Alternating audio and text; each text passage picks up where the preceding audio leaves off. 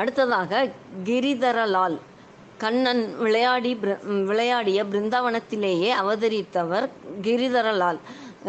நியம நிஷ்டைகள் தவறாதவர். காலையில் பூஜை நித்திய கர்மாஷ் கர்மானுஷ்டானங்கள் மாலையில் பஜனை காலில் சதங்கை கையிலே தம்பூரா இடையில் பீதாம்பரம் கழுத்திலே துளசி மாலை நாவிலே சுத்தமான ராகம் பிசகாத சங்கீத கீர்த்தனைகள் அவ்வளவுதான். கண்ணனாகவே மாறிவிடுவார். பூதனை சகடாசுரனை வதம் செய்வார். கொட்டும் மழையில் இடையர்களை காக்க கோவர்தனகிரியை குடையாய் பிடிப்பார். பால் வெண்ணெய் தயிர் திருடி உண்டு அ- அடிபடுவார். பிடிபடாமல் ஓடுவார். கொடிய காளிங்கனை அடக்கி நர்தனம் செய்வார். குவளைய பீட பீடத்தை துவம்சம் செய்வார். வாயிலே உலகத்தை காண்பிப்பார். பின்னர் யசோதையாய் மாறி அதிசயிப்பார். உரலில் கட்டுப்பட்டது போல் உருளுவார். பார்ப்பவர் மெய்மறந்து போவார்கள். சிலர் பக்திக்கு ஏன் ஆடம்பரம் பட்டில்லாமல் பஜனை வராதா என்று நையாண்டி செய்தனர். அவரோ ஆண்டவன் தந்ததை அவனுக்கு ஒழிப்பானேன்.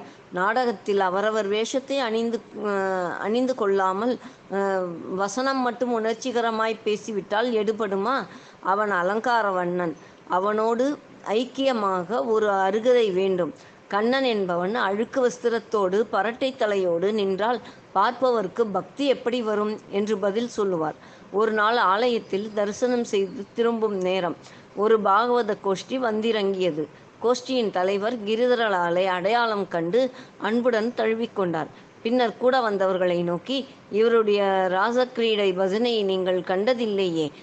கண் படைத்தவர் நிச்சயம் காண வேண்டிய அற்புதம் இது. கண்ணனின் வரப்பிரசாதம் பெற்ற மகான். இவர்.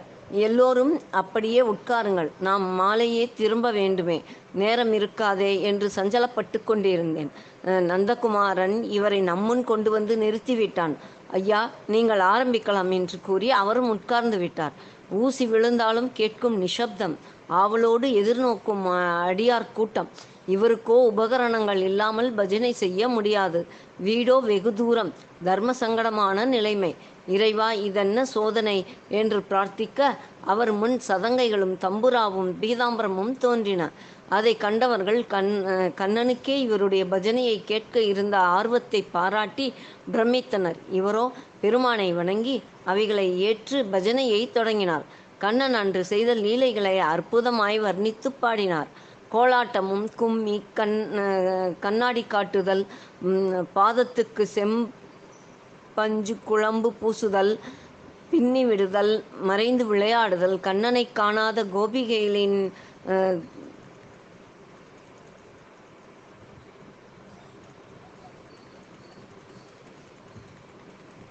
தாபம் எல்லாவற்றையும் குழைத்து வடித்து தந்தார்.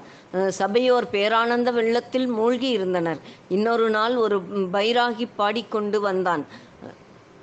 கிரிதரலால் அவர் அவரை பிரதட்சணம் நமஸ்காரம் செய்து பாதமல்லபி உப்- உபசரித்தார். அவ்வூர் அந்தணர்கள் இது கண்டு மகா கோபமுற்றனர். ஓய் கிரிதரலால் நம்முடைய குலம் என்ன ஆச்சாரம் என்ன உடம்பெல்லாம் நாமத்தை சார்த்தி கொண்டு பஞ்சகச்சம் கட்டிக்கொண்டு வந்தவனுக்கெல்லாம் பாத பூஜை செய்கின்றீரே இவன் சுடுகாட்டில் வாழும் மாந்திரீகன் என்று கூ கூப்பாடு போட அவர்கள் அருகில் வந்த கிரிதலால் மெதுவாக பேசுங்கள். அவர் மகாவிஷ்ணு பக்தர். காதில் விழுந்தால் வேதனைப்படுவார். ஒருவரை பற்றிய உண்மை அறியாமல் தூஷிக்கலாமா? என என்ன மகா பெரிய பக்தர்? உமக்கு அவரை பற்றிய உண்மை எல்லாம் தெரியுமாக்கும்? நீர் சொல்வதுதான் மெய்யென்றால் இன்று காலையில் இறந்து போனானே உமது அடுத்த வீட்டு பிராமணன். அவனை எழுப்பித்தாரும்.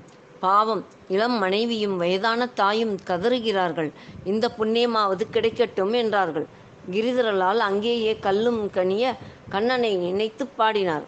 அன்று பாஞ்சாலி மானம் காத்தவனே அபிமன்யுவை க கர்ப்பத்தில் சக்கரத்தை கொண்டு பாதுகாத்தவனே ஒரு புதல்வனை மீட்டு தந்தவனே குரு புதல்வனை மீட்டு தந்தவனே உன் பக்தருக்கு வைத்த சோதனை உனக்கே வைத்ததல்லவா என்று பலவாறும் உருகி தவி துதித்தார்.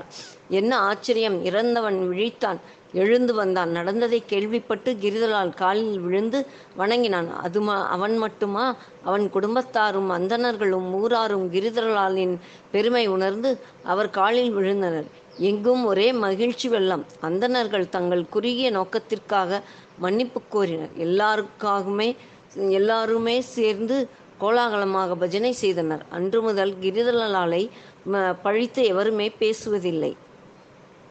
அடுத்ததாக கானோ பாத்திரை அதை நாளை காண்போம். ஹரே கிருஷ்ணா.